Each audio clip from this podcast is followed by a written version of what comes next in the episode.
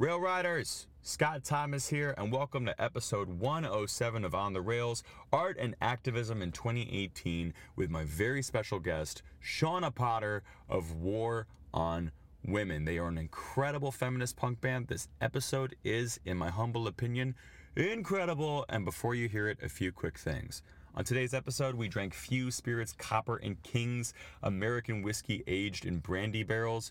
It is just as good as it sounds. Few Spirits are out of this world. Check them out at fewspirits.com to see where you can purchase their products. Second, a huge shout out to Baobab Tree Studios in New Haven for letting us record this episode at 11 p.m. minutes after Shauna and War on Women finished a blistering set at Cafe Nine.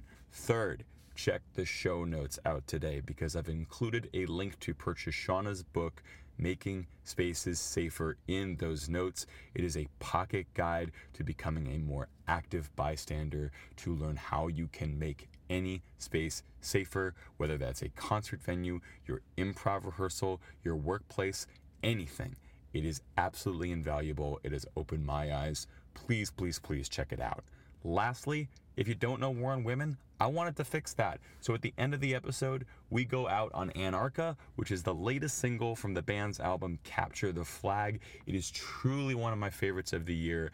And please stream it, purchase it, get down to the nitty gritty with it because it is an unbelievable piece of work. Have a happy 4th of July, and I hope you enjoy this episode. Peace. Okay. Thank you for getting me ice. Oh my. Because I love good whiskey. Yes. But I just gotta take the edge off, yeah, just a little bit. Do you have a favorite whiskey? Is there one that you've been partial to either on tour? Or my God! So one of my best friends has like a normal job, yeah, so he can afford life. What an amazing concept! Meals, health insurance, a new car when his breaks down. You know, things that I have no idea about, right? So he, for the last couple like Christmases and maybe birthday, but I think Christmas, he's been kind enough to get me this really, really, really nice, I think just whiskey. No, Scotch whiskey. Scotch. And it's one of the G's, you know, there's like Glenlivet. It's not that Glen one. Glenmoreland. It's like a Glen something or something. But it's like the fucking smokiest, peatiest Scotch. And I love it to death. It's so good. And it's like minimum's probably $70 a bottle or something like that. Oh, at least. So that's my problem with with most alcohol. I can find my cheap things, but when it comes to Scotch, I'm just like, I don't give a fuck about your Fireball. Like, no. I'm not drinking that. No, it's like one of the only places in your life that you don't have to be desperate. Yeah. So why would you do that? It's fine. Yeah, I'm in my mid to late 30s now. Like early to mid 30s. I've got enough going on. Like, I'll just drink a nice one. I had a great experience right when I was developing this podcast in Vegas for a buddy's bachelor party. And one of the tricks of Vegas is everybody assumes you have money because you're there to lose money, so you're just treated like royalty. Yes. And I went... Joke's on them. Right, 100%. And I think I had a nice shirt on, and I went into some store and was talking to a woman who was doing Scotch samplings, and I got led through a pairing of 10 different Scotches. Oh my God. We're just out there for everyone, and started acting the part. I was like, it's really interesting. This is very complex. Complex. This one is this 20 years? Oh, 15. I'm sorry, I was close. Like, really leaning into it. And then was like, I have this podcast if you'd be interested in sponsoring or donating a bottle. And I got sent a bottle. No shit. Absolutely. I mean, if I'd known you were a Scotch person, I would have brought that. Oh, no. Absolutely. Worries. No worries. No. This is very good. Should we talk about what it is? Oh, we will do that. Okay. I'll drop the theme song and we'll let them know what we're doing.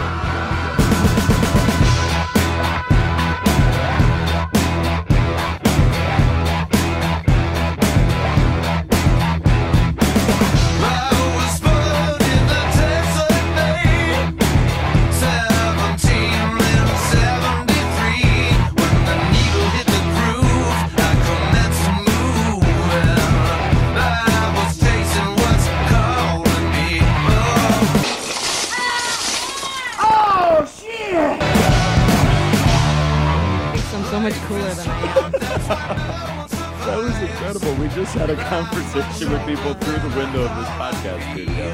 That's amazing. What's also amazing, guys, on the rails, we are back July 2nd. Happy 2nd of July. That's not a thing that people celebrate. No. That's proof that I've been up for too long. And I am your host, Scott Thomas, a.k.a. Scott Milk, a.k.a. Don't Let Go, You Scott the Music in You. Ew. Yeah, it's a New Radicals quote. Oh, no, I know. It's still ew. Oh, I appreciate that. That means this is going to go super well. And joining me today with the hot New Radicals takes is one of my favorite artists pretty much working today. She is the lead singer of War on Women, whose recent album, Capture the Flag, is one of the year's best, in my humble opinion. I'm going to do a slightly longer bio than usual because your bio is ridiculous. Oh. She's the founder of Hollaback Baltimore. Hollaback, excuse me. I didn't Gwen Stefani yet. Yeah. I need to really lean in. She's the founder of Hollaback Baltimore, which is a movement to end street harassment. Co-founder of the Safer Space Program, a repair amp technician, and an ordained member of the clergy? Yes. Really quick, when did you become an ordained member of the clergy? Have you said my name yet? I have not said your name yet. Actually, how do you pronounce your last name? I meant to ask you earlier. Potter, like Harry. Potter, okay, just making sure. It's Shauna Potter. Shauna. It's me, Shauna Potter. Hello. How are you doing? I'm well, thanks for asking. We are literally coming from Shauna's show at Cafe Nine in New Haven. War on Women just ripped it up. It was an unbelievable performance. You did a crazy job. Thank you. Oh, thank you, and thank you for being here. What are we doing here, guys? Well, we are doing a deep dive on pop culture, what makes the world tick. Today, we are specifically looking at art and activism. Going to be a slightly different show for us in terms of format. But what has not changed, we're still playing a drinking game that we don't know the rules to. Okay. I've made rules for Shauna. Shauna has rules made by Aaron Sandler, friend of the program, and can, of course, make up any rules she wants in the moment by judging me on sight or, you know, anytime I drop a New Radicals quote, I have to take a drink. If we guess any of these rules correctly, they are off the table. If either of us guess the rules totally, you win a $10 gift card to Juice Press. We're not sponsored by Juice Press. I just bought a gift card. I don't think it's going to happen for either of us. But no, okay. Have you seen these rules? I have not seen these rules at all. Okay. I have not seen these rules. Shauna has not seen the rules that I've come up with. Okay. We are diving into this brand new at the end of a concert. It's going to be a little wild. So to gather our senses before we get into the nitty-gritty of politics, we're going to do that thing that we do at the beginning of every episode, little something that I call, I'll drink to that. Yeah, boy! Yeah. Let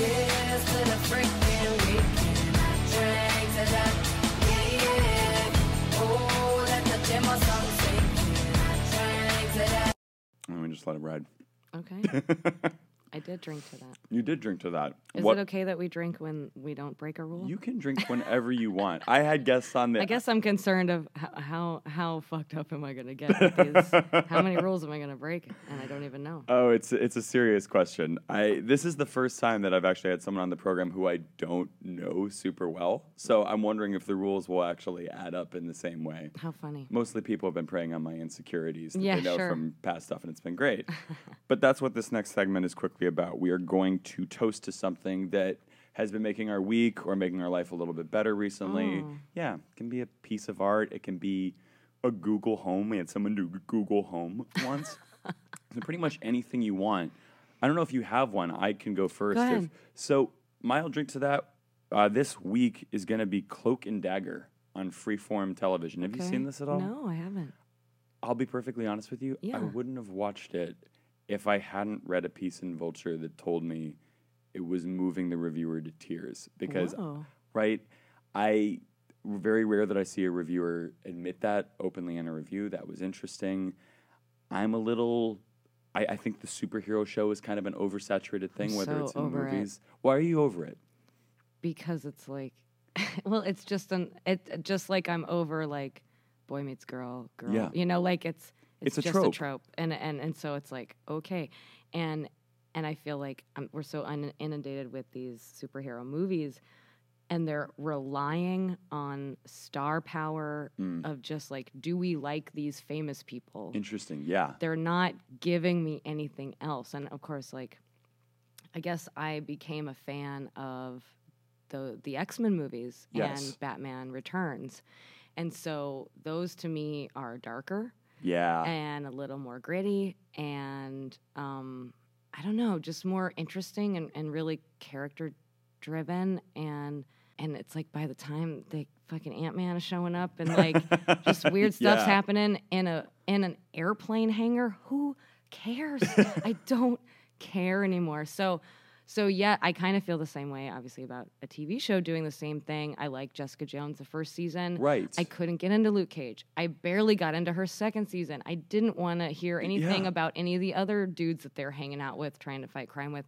But I did start watching that new show with the guy from Downton Abbey. Oh, Legion. Yeah. That off of a tip from somebody, right? Yeah. And we were like, fine, we'll give it a chance, you know, me and the person in my home. So we started watching, we were like, okay, this is different. Like, this happens to be about people with superpowers, right? But it's so interesting, and it's done so well, and it's not just like, do you like this famous person? Totally. That's not enough for me. And it's a subversion of the tropes themselves, right? Like, the more you get in a Legion, the more you're asking yourself, like, do his powers serve him in a way where he's actually a betterment to humanity? Right. And that's the other thing about Cloak and Dagger and the thing that was killing me. For those who don't know, it's about a white teen from a broken home and a black teen from actually a very well-to-do home, both in New Orleans, who gain mysterious powers when they're young due to an accident. And then they find each other as teenagers. Oh, I've seen the commercials for it. Okay. Yeah. Okay, got it. These powers are like reawakened. And the thing that's killing me about the show, actually to your points, no famous faces. Right. It took me 4 episodes to even recognize that Gloria Reuben was in it, who I kind of knew from TV work in the 90s. Mostly it's, I think the guy who plays Dagger was Simba on The Lion King. That's his claim to fame. Yeah. He did that for a few years.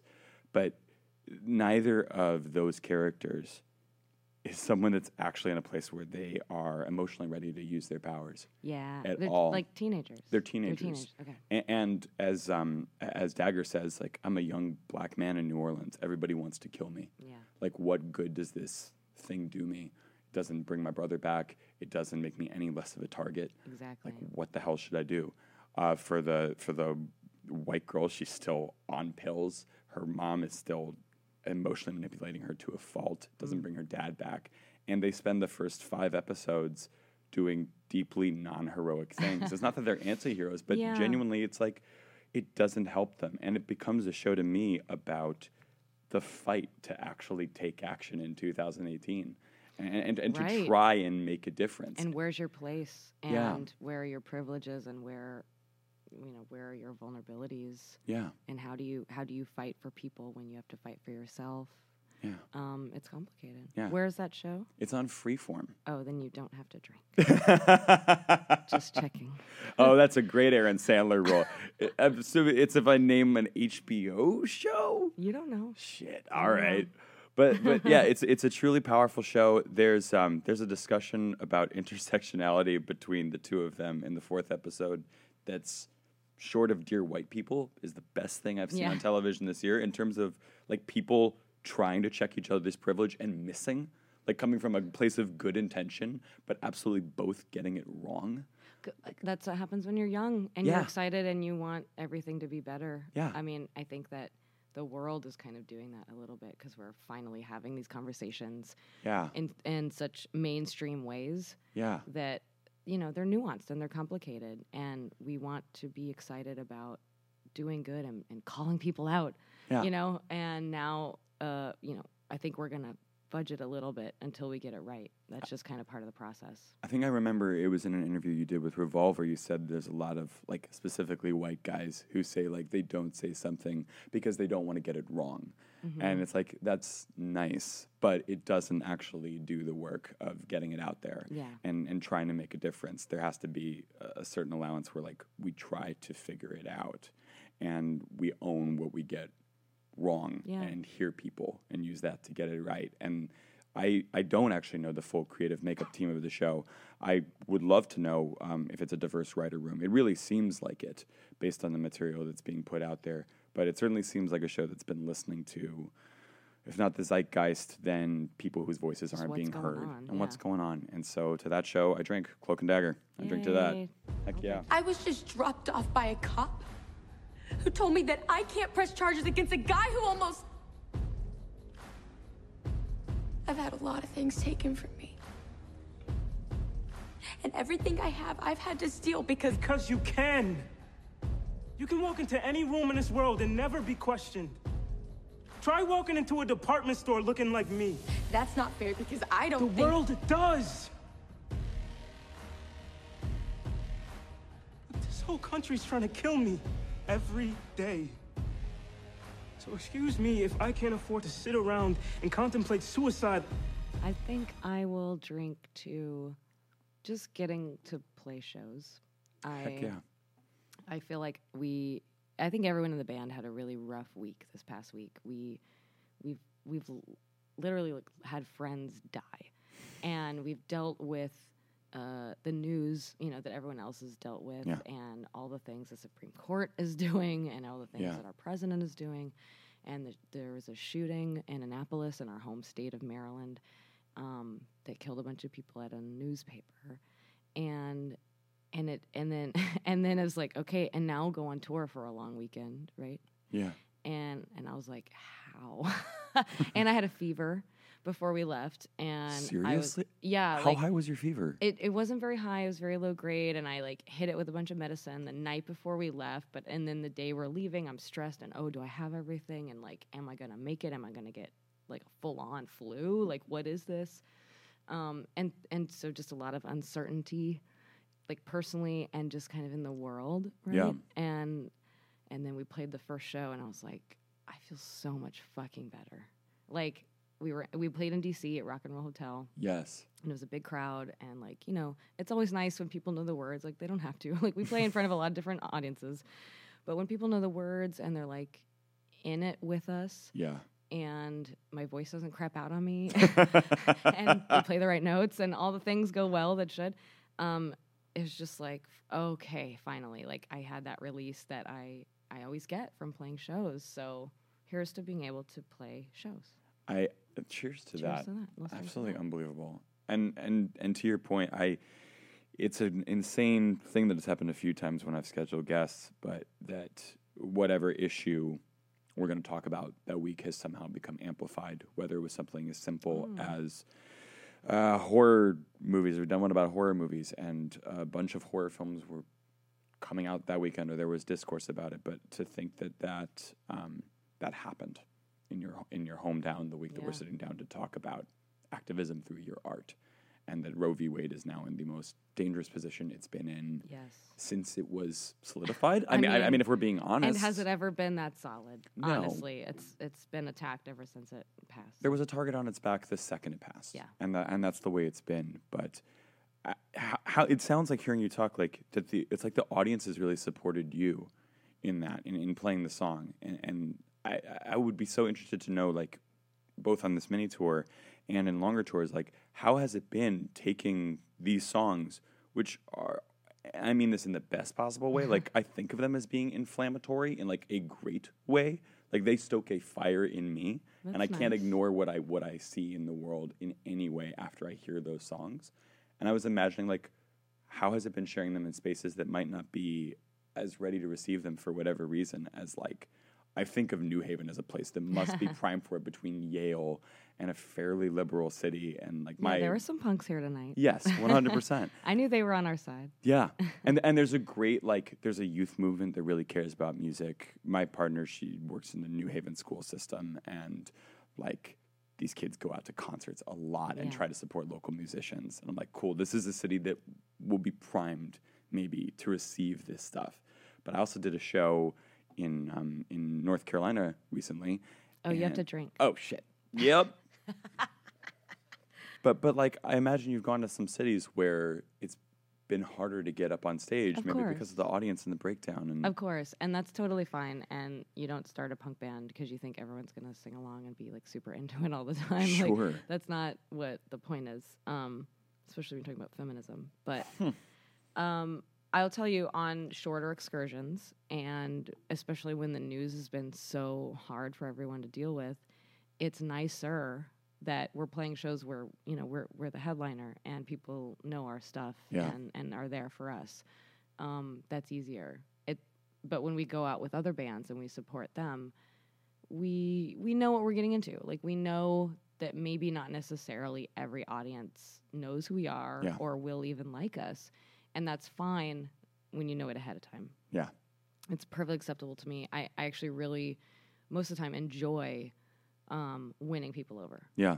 Because I know that I can. Yeah. And I know that their expectations for women playing music are so low that it's sort of like, well, I'm obviously gonna blow those out of the water, because we're just normal people that know how to play and know how to sing. Like, this is a good band. Yeah. Even if it's not your favorite style of music, like, we're not terrible, right? So I'm gonna impress you either way. Yeah. But hopefully you even like it in the end and you're cool with it, especially if you're coming to see Flag. Sure. You know, like, hopefully you get the similarities of, like, speaking truth to power kind of thing. Right. Or even, like, I mean, like, Frank Turner, I would imagine, it definitely could have been a system shock for some people, because there you do share a lot of DNA, but you're dealing with things a lot more directly. Yeah. I mean, and that's the thing. I just addressed it on stage. I said, like, you know, after we play the first four songs, I'm looking at this giant crowd for Frank Turner, and I'm like, I just wanted to tell you guys, like, I know we're actually really nice people. Yeah. And we're actually really funny and friendly. I know it doesn't seem that way with the way our music is, you know, because I could almost just tell, like, they needed to know that.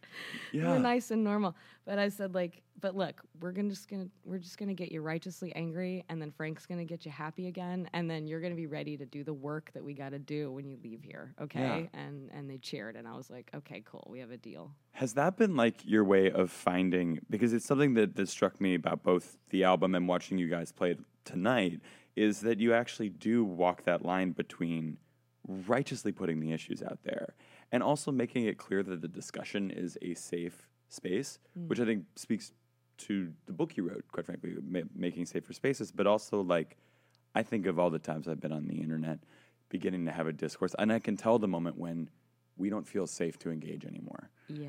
And sometimes it is me, and sometimes it's the person I'm speaking with, and I'm like, you guys are putting it out there in a very upfront way, but you made it totally safe for that room tonight. If it hadn't been, you know, if people hadn't felt safe, is it letting people know that way? Is it come from, like, the dance moves, quite frankly? Or was there a moment when you were like, these are the things I have to do to make that possible? Well, what I like about the way this band started is, you know, me and Brooks started this band, and we just wanted to write and play heavier stuff than we had been playing, like stuff that, you know, we'd grown up on a little bit. Him more than me, admittedly, but you know, it's just something we wanted to do. We just wanted to play Charm City Art Space, just this little DIY space in Baltimore. Like, that was our big goal as a band. We just were trying this new project. And what year was that you guys founded the band? It was 2010 when he was kind of writing riff, like, demos, and I was figuring out lyrics and stuff, and then we got a few members, and our first show was, I think, was very, very early 2011. Yeah. And it was like a friend's birthday party in a loft. Classic punk. Where, like, one PA speaker didn't work. Yeah. So it's like no one could hear anything that I was doing anyway. And I was like, you know what? I can't hear me, you can't hear me, but, like, I'm really feeling like this is our first show. I'm excited. I'm just going to go for it. And I guess that started a precedent of just, like, completely deciding to let go, deciding to not care. You have to drink, by the way. Oh, okay. Oh, I missed it. Yeah, it was a little late, but you have to drink. Yep. No, it's a deal. So deciding to not care what anybody thinks. Awesome. About me. And for me, it's a safe place to do that on stage, because that's really hard to do not on stage. But maybe I can just put it over here on the stage, and if I can at least let go of that stress of caring about what other people think for those 30 minutes, like, that's really helpful to me. So that often means dancing like a total weirdo, like, really free form, and just whatever I'm feeling in that moment, and it's not, you know, choreographed, and it might not even be flattering, you know, but it's just fun for me. Like, I feel like more people should feel free to dance.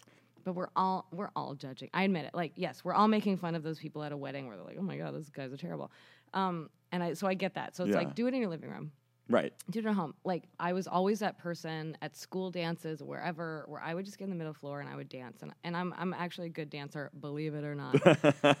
I can dance. I can hold a rhythm, whatever. Yeah. I'm okay. I've taken some classes for fun. Like, I know what I'm doing. But I even let all of that go when I'm on stage with War on Women, and I just let my body do whatever it wants, and it feels good. It feels different than, like, aren't I cool for staying in the pocket? You know, like it's a different feeling, and I feel like everyone should experience that from time to time. I mean, as weird as this might be to say, it's literally letting your body divorce itself from any physical trend that you could give it, and that's an incredibly freeing thing. Yeah, like finding little bits, little moments, little pockets. Yeah, little whatevers. Like I found out early in my life that it was because of rock music. Actually, my mom was a trained ballet dancer, and so forced me to both take dance and karate at a very early age and very flexible. And like my happy space is like that bent over on your knees playing an instrument position, which is horrifying. I went to like classical acting school, and it would horrify every movement teacher when I would do it in a show. They were like, okay, but free your neck, let your spine be free. You're like, sure I got it. Don't worry. Like, oh, whatever. But like that's like my happy physical place, and there's no world in which that looks cool at a wedding. I'll do it anyway because it just gives me joy. Yeah, and I think like what you're saying is it's great when we can find physical pockets of joy for ourselves and just dancing the way your body wants to. Yeah, as opposed and I to think the way we need that because I think we're all stressed. Oh my God! I think and we've all had stress, and I think it's obviously, as I'm sure people know, it's a really privileged position to be a white person and be like, now I'm stressed, you know. Other people have been dealing with it forever, the whole time. You know, and as a woman, I'm always, I'm really scared walking down the street, and is this guy gonna grab me? And like, you know, I'm always just worried for my physical safety, especially when I'm alone. And that's something that like, so now I feel like though after the 2016 election, like everyone has a little bit more of a reason to care about the thing, or maybe they actually finally care about their neighbor that might be dealing with some issue. Absolutely. You know, so there's a little bit more empathy and understanding that, no, these things are happening, and they're happening all the time, and everyone's under attack.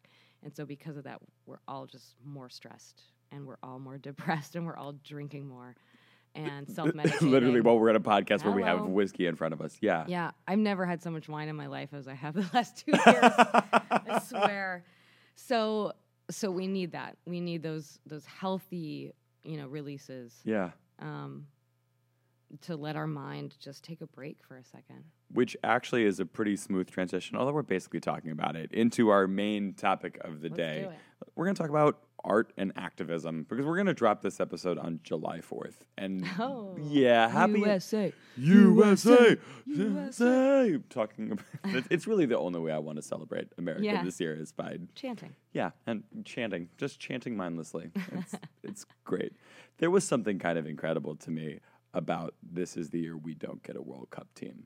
Actually, is that true? It's true. We have no team in the World Cup, and we normally do. We have had it for the past decade or so, and everyone was just like, "No, you're out." No, or they just didn't do well enough to do it. And of course, like because they're mentally like even the players for the World Cup, they're like, "No, we can't."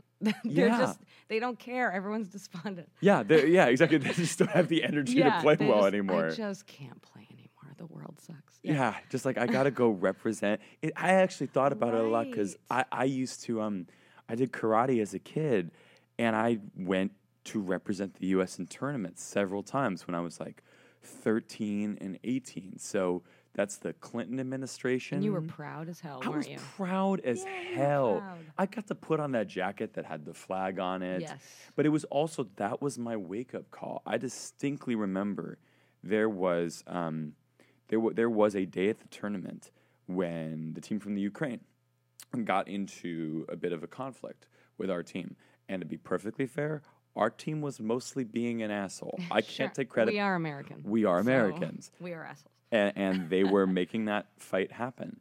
And I had no idea until I grew up that it's like, right, we dropped some bombs there, right? Like, we showed up wearing a flag and we dropped bombs on you. Yeah. And that was my end to, right, if you're going to go put this on your body, you have to take the full history of it with you, not just the idea of what it means. Which, of course, has always been my argument against people who have an issue with players kneeling during the anthem. I'm like, the same people are arguing are the people who wear USA shorts. So we need to talk about that. Flag. The flag.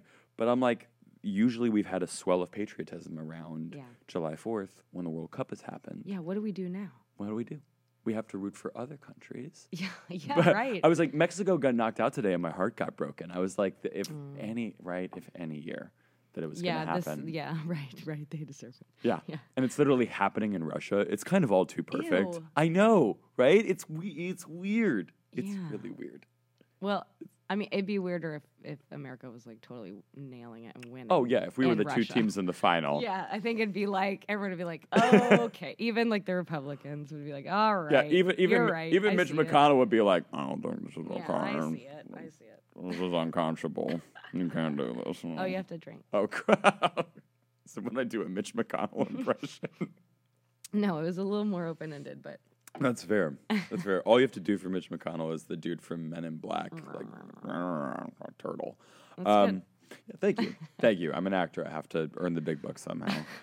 But yes, to tie it all back before we got off, it's July 4th, and one of the things we've been doing on this show, both by design and increasingly not by design, is really taking a heavy look at everything that's going on, because every week since we've been doing this show has brought up a new crisis that we must understand. You said it today during the concert. Yeah. Actually, there is every day you think you might be done with this. And they just, the hits keep coming. There's suddenly a shooting. There's suddenly Roe v. Wade is under attack in a new way. Yeah. And it's had me thinking a lot about what is the responsibility of an artist in 2018. Do artists in general have a responsibility? I know it's always a choice, but I was very curious to talk with you about it, because you guys have so much, both as a group and I know in your own work, really put the issues at the forefront of what I would call your art. Mm. And I think that's a remarkable decision. And I'm very curious, both, we've talked a little bit about how you arrived at it, but starting to explore what that is. What does it mean? What is the cost of it? Mm-hmm. How do you make that decision every day? Well, we made that decision when we started the band. It wasn't an accident. We were very intentional about it. And this is in 2010, where, so at the time, we sort of felt like there was a dearth of bands like that, and we thought there should be more people talking about what's going on and what Bush and Cheney are doing, right? So at the time, we felt like we were filling a void that we ourselves were missing, so we just created the content, right? Now it's 2018, so many things. That's my phone. How dare you? Bad. I'm going to have to drink just for that. That wasn't a rule. Seriously, come on. That should be that should be the number one rule. If your phone goes off in any way. You have to drink. You have to drink, you fucking bastard.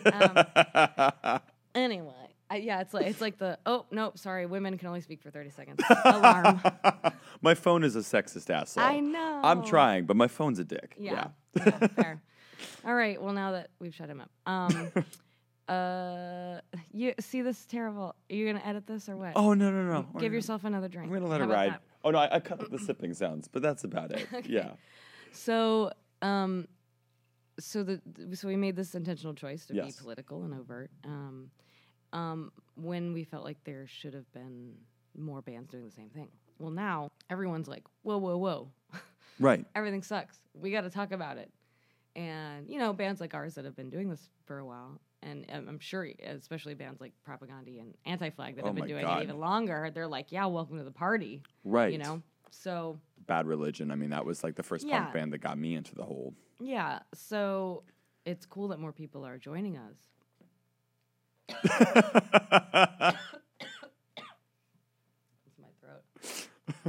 Guys, for those who don't know, being a punk rock singer is not easy, especially immediately after a show and being asked to speak. I'm really not just being asked to drink. I am being asked to drink. I'm really not just saying that. Like, I had to. I did this play that's been actually my best contribution to art and activism in the past year. That was about Vietnam War. It was for Vietnam War veterans and specifically about the war and PTSD and how that gets passed through families. I've done it on stage. I've done it with veterans in the cast. But there was a two-show day where we had to do it twice. And then I had to go do my day job, which is the ride, which is literally a tour bus that's like improv heavy. And you're suddenly like yelling. You're just screaming like, oh, New York is crazy. And that's all I was doing on stage, too, because my character was severely affected by the jungle. And I got to singing New York, New York at the end of the show, which is how that ends. And also the dissonance in my head, I can't even begin to describe. Like going from this play to like being with these tourists being like, wow, that breakdancing UPS dancer, that was amazing. And then I'm going for New York, New York. And just like start spreading the new. Yeah. Oh, God. And like coughing fit. And they thought it was a joke. So I got lucky. Oh, that's a good one. Yeah, they're like, I can't get away with that. No. No, that is very comedic. I would laugh if I saw that. So I think to get to your question. Just get back to it, yeah. Jesus. I don't need every bit of music I listen to to be political. Sure. That would weigh me down. That would depress me. Yeah. Like, and maybe, you know, sometimes it's going to fire me up, obviously. And sometimes I need to be depressed or whatever. But, you know, sometimes I just want to listen to Into the Groove by Madonna, right? Absolutely. And that's fine. And so, like, we're not all, you know, one note, right? Mm-hmm. We lead diverse and complicated lives, to bastardize a quote. So... It's okay that there are musicians and artists and comedians and whatever that just want people to have a good time. Yeah. I think when things are this serious, it's really necessary, but it works best when there's also plenty of people pulling the weight of talking about what's actually going on. So if you're only glossing over it and, no, don't worry about that stuff. Look at this. This is fun. Look at us over here. If you're only doing that, that's not going to work. Yeah. You have to have the give and the take, or both sides represented, because then you're just being ignorant on purpose. But if you can balance it out for yourself, you know, for one, like that's what every individual should do when they're intaking media is balance it out. Like you can't. No one should just listen to our band all the time. Like. Right. Go listen to a Katy Perry song. It's fine. Yeah. Like dance your heart out. Right? Yeah. She campaigned for Hillary. It's fine. She did her thing. But like. But I do think that it's possible for, especially musicians, because that's my wheelhouse. It's possible for musicians to still take on an activist role without necessarily having to sing about it. So it's, you know, I don't know that Tegan and Sarah are singing about being lesbians in every song, right? Like they're not, like that's not. No, that doesn't make sense. And it's not really the design of their pop. Yeah, like, and they don't have to, you know, like they're living their life, whatever.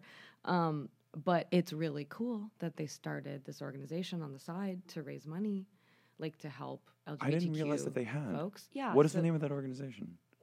Why don't you ask the internet? Oh, I don't remember off the top of my head.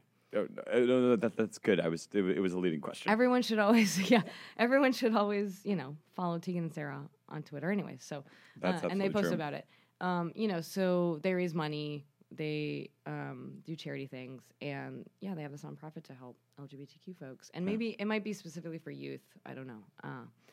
But so, like that works. That works really well. And like Frank Turner. You know, again, like, I don't know that every song he's singing is, like, super, super political. I think his last album, he tried to definitely make it more political. It definitely upped the ante, but it's still, like, coming across kind of like posy, right? Yeah.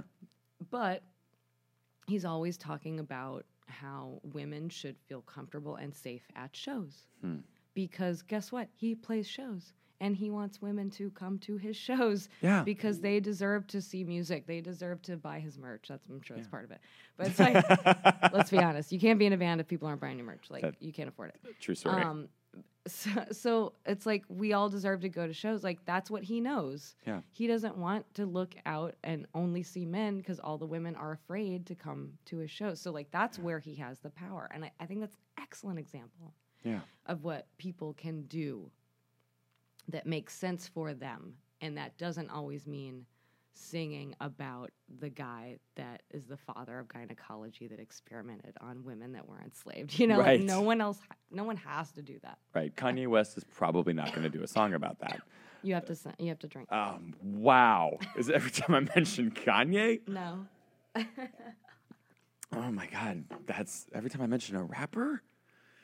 I'm not going to tell you, or is the point to guess? I mean, if I get it right, then you have to tell me. Supposedly. Rapper might be too specific. I mean, too specific. Hi, guys. Hi. Guys, right now there's two members of the band looking at us right through the window. Hey, everybody. Should we invite them in to join us? Kevin, okay? Can we invite them in to join us? Is that cool? They're coming in. This is awesome. Yay. Or they're leaving. Or they're running away. They look afraid. Oh, no. Did my beard scare them off? Maybe. I know I look like Bon Iver. Oh, I think they just decided to go to Barcade. Now they're looking. Oh, no, that gave us a hard no. They do not want to be involved in this. I get it. I am not editing that out whatsoever. That's fantastic. It's a real. Oh, well, you tried. Cav, you tried, man. Yeah. You raise a really good point, though, which is, and I think about this a lot, which is being in your authentic voice when you're dealing with these issues. And I know in my own work as an artist, that's something that I have, to be honest, struggled with. This podcast was the first time that I found something where I thought, okay, I can give people the kind of platform that I want to and speak to the issues in a way that I want to without... It's weird. I was going to say silencing other voices because I weirdly feel like in the internet sometimes it's a bubble that you can create vis-a-vis your own feeds. And then one of the tricks that I wonder how actors are going to deal with, and it sort of leads to another question I had, is we are dependent on the material that we take. Mm-hmm. I've been very lucky this year to have the opportunity to create films, plays, and the show that put my values out there, whether in oblique ways or direct ways. Like, this is very direct. I rapped playing a neo-Nazi in a movie about a guy who left a neo-Nazi movement that is going to be coming out soon. Yeah. That was a way to contribute to a story that I'm thinking, like, okay, people need to experience this, and I want that. But well, my experience was my voice is getting channeled. And in music, in sort of that self-created art, you have full license over your voice, right? You get very vulnerable. Yeah. How is that experience of choosing to do of that vulnerability every night? Like, I actually grew up doing theater, like, in school, right? No way. And yeah. Y'all, I was Dorothy in The Wizard of Oz. Okay, I was going to ask you what plays you did once you said that. Okay, so we got Dorothy. What year was Dorothy? How old were you when you did Dorothy? That was junior high. Oh, my God. And there was some play called Phantom of the Soap Opera, and I was the lead soap opera star. What was that play about? What do you think? Was it Phantom of the Opera, like, set in a soap opera? Yeah. Because if it was, that's the best play ever. Yeah, again, junior high, like... Yeah, and like so, I did Zombie Prom, so I'm just like there's a lot of random plays out there that are cheap enough for cheap schools, right? And like safe enough for those schools. They're like, well, a zombie goes to prom. Yeah, adorable. Yeah, offend nobody. Like, so I was heavily into theater, as heavily as you can be when you're like fucking in seventh grade. But you can be very heavily in theater at seventh grade. Yeah, for those that don't know. And then in high school, like, same thing. Yeah. But I realized there was some sort of, like, I don't know, the theater teacher just kind of liked other kids better, or maybe I just wasn't her style. Sure. And that's fine. Like, I had just moved to town. Yeah. And so, like, she didn't know me, or maybe I did. Maybe I was different or had an accent still from being in Texas. Like, I have no idea. Like, it doesn't really matter. Sure. But I was like, oh, I'm not getting... I was a big fish in this little pond over here. I was getting all the lead parts, and I'm not getting all the lead parts. Okay, well, I should do something else where I can just, like, have all the lead parts. Okay, I'll just, like, play guitar in a band. Like, I already played guitar, but I was like, all right, I'll just start a band. Like, that's what I've been trying to do anyway. So, okay, I'll do a band instead of being in theater.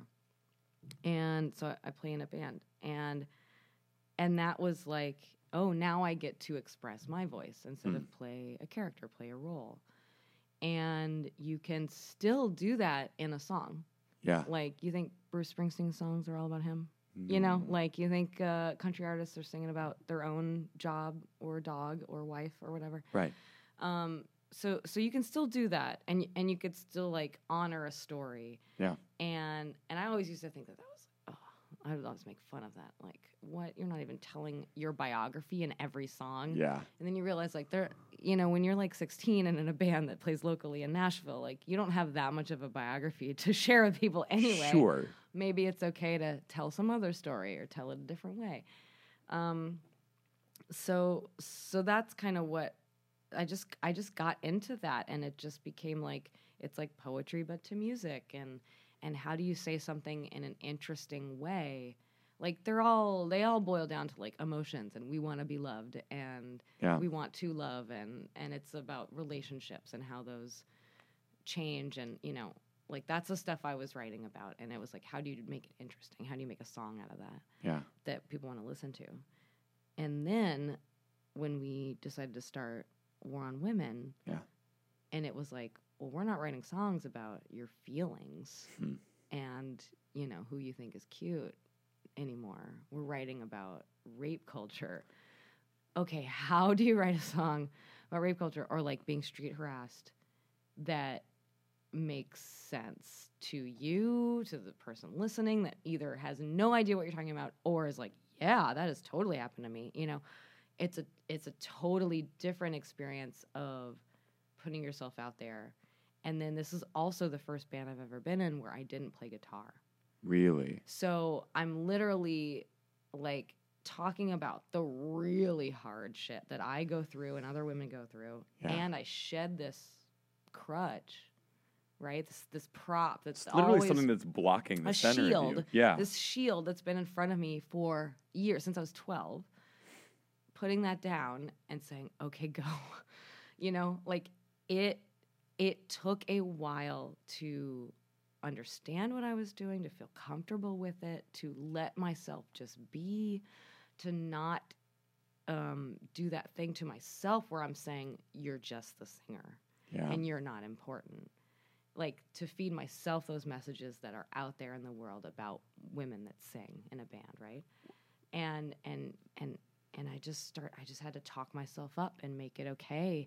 And eventually it got to the point, like, the last few years where I've been, you know, maybe I'll go through some weird experience or something will come up in my life, and I'll just say to myself, okay, how would the singer of War on Women deal with this? Wow. How would that lady deal with this? Okay, she would be like, blah, blah, blah, blah, blah, blah, blah, you know? And then I can deal with it. And I think now, like, with this new record, I'm like, I am the singer of War on Women. How would I deal with this? Huh. And I've even given that. I do some consulting work on the side, like feminist coaching, if you will, like we talked about a little bit, but I released a book about making safer spaces. I train venues at home to become safer spaces. We talk about bystander intervention. That's, like, my second language, right? And so I do this consulting work on the side, like, online. People can just book me. We can just talk for an hour and like, see, like, how can I make your life more feminist? You know, I'm here for you. Yeah. And it's really tailored and really, like, individualized. And I really love it, actually. I really love it. When did you start that? Just a few months ago. Amazing. It's really cool. It's really fun. And I feel like I can really help people. But I've given that advice to people. Like, I've said, just pretend you're the singer of War on Women. Like, what would you do? Or, like, or, you know, a lot of the people I talk to are women in bands. So pretend you're the singer of your band. What would she do? Like, you're in a badass feminist band. What are you supposed to do? Yeah. And it's this really cool way of framing it where you're like, oh yeah, like I do have power in the situation. There are options for me. I don't just have to take the bullshit that people are giving me. Yeah. And I totally noticed that it was this third person thing, and now it's a first person thing, and yeah. I think that's a really fascinating journey to be on, and I'm not sad that it happened like that, you know, like it's fine. Totally. I'm totally cool with that. Well, and it's the remarkable thing is, this is like, it will seem like a random thing, but I have a sensory disorder, and one of the things that winds up meaning is I have trouble creating a frame for myself. So the idea of like a physical frame for myself, because my body just doesn't make one. Basically. You mean like where you are in space? Like you don't know how much room you're taking up? Exactly. Oh. That's actually exactly it. I feel like our bass player might have that. Oh, I'm happy to talk to your bass player about it, because it's one of these things that does not get... Actually, what's funny is your bass player was the first person I approached after the show, so maybe that was like... Oh, you felt it. We're just drawn to it. We're just like, we know each other. But it's the idea that my proprioceptive system just doesn't work correctly, and that's the thing that lets you know, okay, if I'm going to grab this whiskey glass, I have to reach this hard, I have to grab this strongly... So you have to concentrate really hard on physical activity like that. Exactly. Okay. And that's because I don't really have a frame for my own physical body. Gotcha. And so the hearing you use the word frame really ignites me in a way, because it reminds me that that's a difficult thing for all of us, if not. What I was thinking is that I forget that frames matter in 2018, right? That like we have the ability to self-create our frame in a way that we never did before, for better and worse, right? Like whether you, I was like, oh, social media, that can be the negative of it, but also that frame can kind of like inundate you with things that make you feel helpless and like you have no voice, and that what you're talking about is actually, whether through the art you make or actively deciding in your own life, like your own life as art, to have a frame for yourself that gives you that power that you might not be able to find ordinarily. Mm-hmm. That is kind of the amazing thing about people taking on characters through music or in any kind of performance, is you're tapping into something that arguably doesn't exist in your daily life, but clearly exists in you. I think about that sometimes because, you know, like most Americans, I think about Beyonce a lot. Just in general. Oh my God, every day. Yeah. Every day. Did you listen to Everything Is Love? So, not in full. Not yet, because, you know, we're on the road, whatever. Yeah. But, and it's not like the sound system in our van sounds great, so. Sure. I've seen the van. I was like, it's going to get you through. It's factory, but come on. You're not rocking Bose. No. Yeah, no. But I think I've totally thought about the fact that, you know, maybe she does it now, but in the past she would consider her stage persona and call her Sasha Fierce and think of it as a different thing. And I always want to pull all the different parts of people, maybe me, together. I want to acknowledge that, like, no, like Beyonce, like you are that fierce in real life too. Like that is a part of you, dude. Yeah. Like I want to be like, dude, it's cool. You literally, her album title was, and maybe I'm reading too much into it, I am ... Sasha Fierce. And it's like, no, you literally are Sasha Fierce. You don't need to delay it. It's okay. It's you. I am this person right now on this podcast that's like kind of quiet and my voice is blown out and I'm doing my best. I'm also the person on stage that like fakes having an abortion for an audience. Which was amazing. I'm also a person that does this and that and the other. You know, like that, those are all parts of me. I think it's just a matter of like, well, it's inappropriate for me to fake an abortion right now in front of you. Like that doesn't make sense. It makes sense on a stage when that's what I'm singing about. Yes. So yes, you do these things when they're appropriate, but they're all in there and that's great. Yeah. You know, I don't want to think of the things that I do on stage as like this separate being. I think one of my favorite phrases is, give yourself permission, right?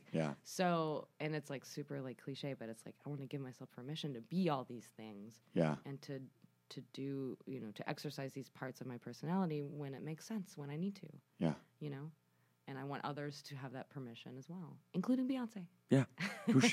She has...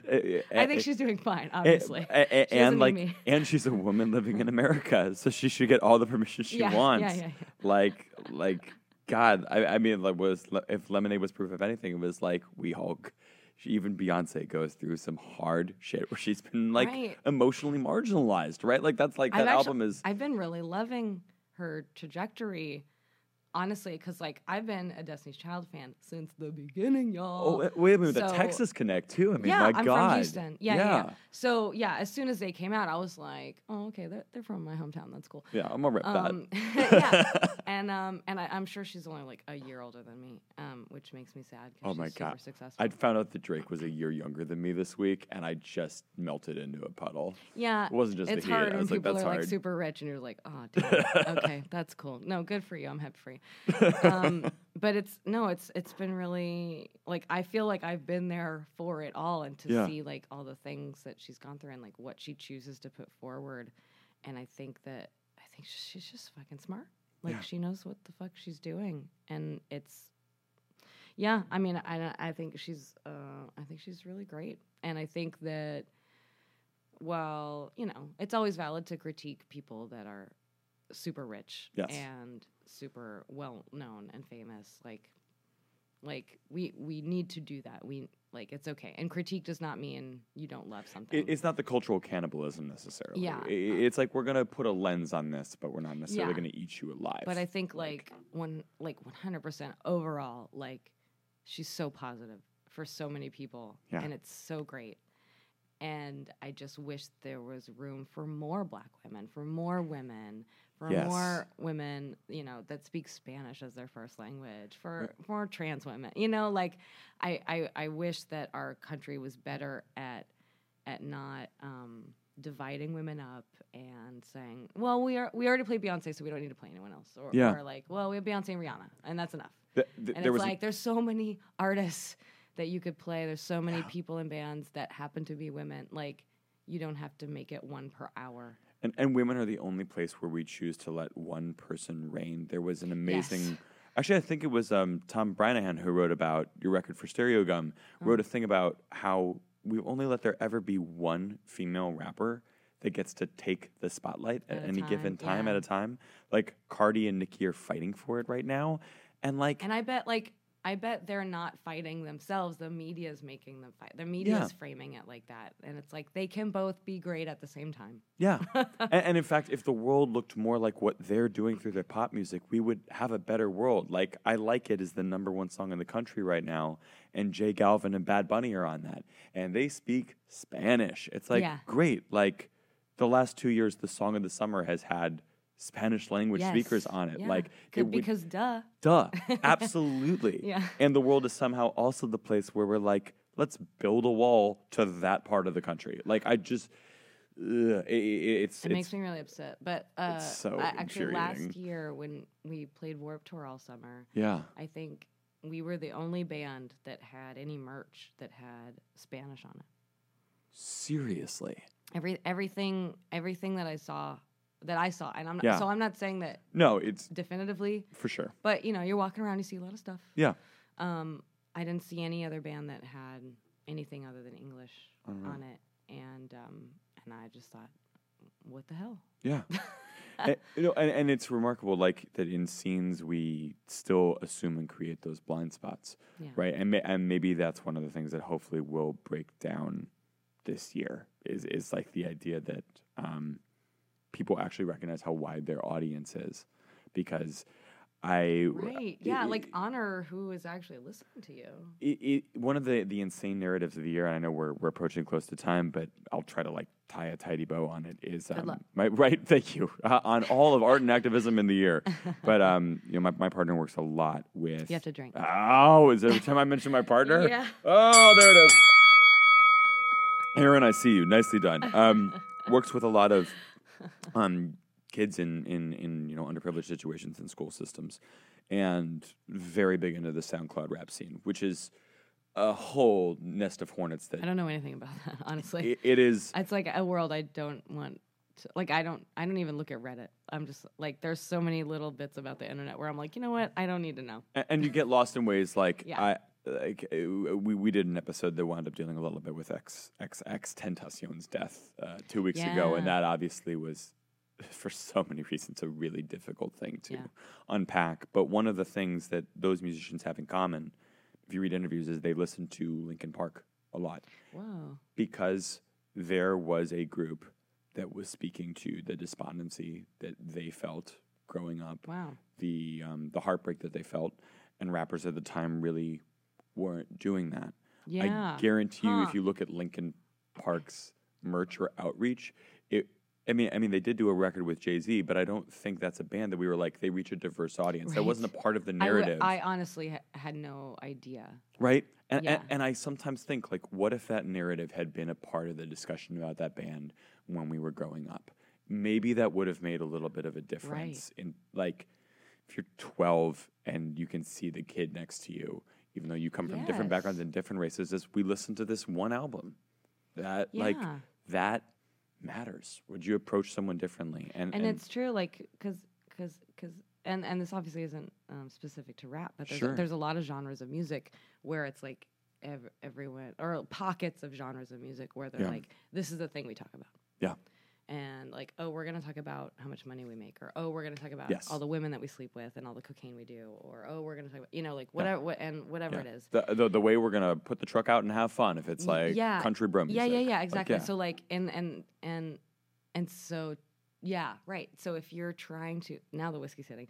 So all these thoughts that won't get out.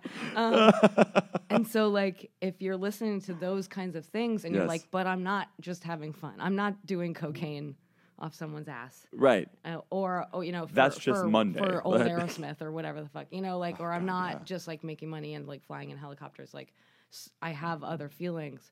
Who is speaking to me? Like, that's really fascinating to, you're going to find that. I mean, hopefully, luckily a band like that, you know, is pop music and it's on the radio and it's on, you know, it's playing at Target when you go shopping. Yeah. And so like a kid gets a chance to listen to that and be like, okay, I'm not alone. And I think that's a really, really beautiful thing. And I think if people can, you know, artists, even if they're not like super, super activists, if they can realize that their audience has emotional needs and might like to hear some of the things that they've gone through, you know, that's really cool. And that, those are the rewarding times that I've had, like after shows, when people come up to me and say like, hey, I was raped and it's really cool that you're talking about this, and, or, singing along to your song is the first time I've been able to say I was raped out loud, because I got to do that here in a safe place and yell it with you, you know, like, and I don't know. I just think it's like, well, not we're talking about music and everyone being happy. Like, not everyone is happy all the time. There's a lot of shit going on. So we have to address it all. But it changes the frame too. I mean, like what you're speaking to, it gives you a frame in which you can find catharsis with other people, as opposed to without. I mean, as someone who has dealt with sexual assault in his life and had a lot of people be sexually assaulted in various ways, getting to participate in that song tonight, I didn't know anyone else at the show, and we all screamed that together. Yes. And it what's remarkable is it doesn't even matter what we've experienced that led us to that moment, but we all held each other as we were doing it. And I think like that speaks to your point voluminously, right. They're just like, is that a word? I don't know. It probably isn't. That's the whiskey hitting me too. And I know that we need to get wrapped up because we have a supposed hard out at midnight, which we've hit. Yeah, we gotta go. But what we gotta quickly do too is reveal the rules. Now, almost none of mine came up. Yeah. I thought I was gonna.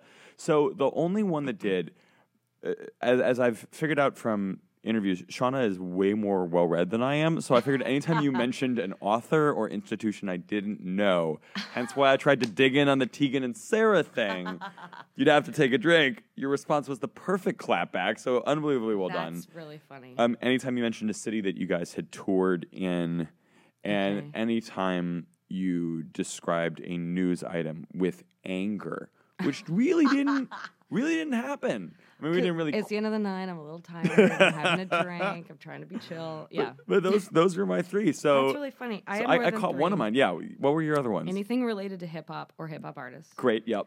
Cat or his partner in quotes, which is like kind of sassy to write it with quotes.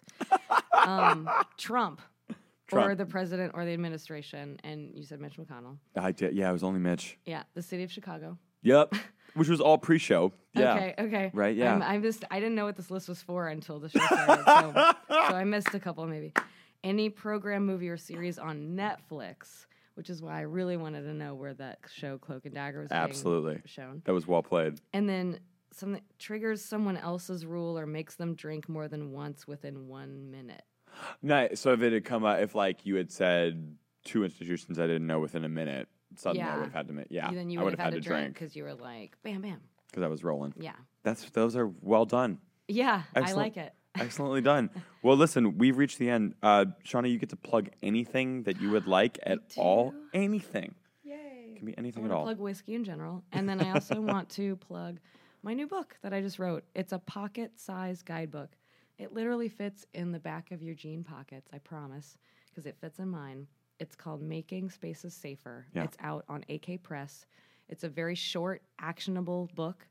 That gives you tips on exactly what you can do in any venue, any space to make it safer for other folks.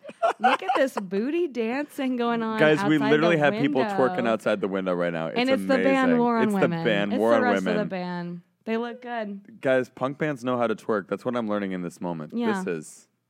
You're beautiful. You're gorgeous.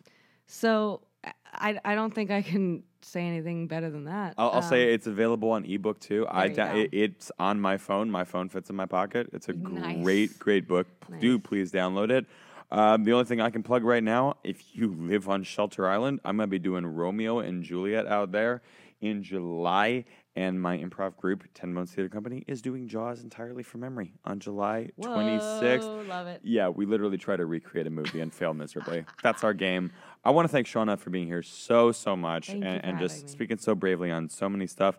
I want to thank Kev for producing us here at the studio in New Haven. It's amazing. I want to thank his suspenders. Amazing. I'm going to get a photo of the suspenders for the Instagram with Kev's blessing, if that's cool.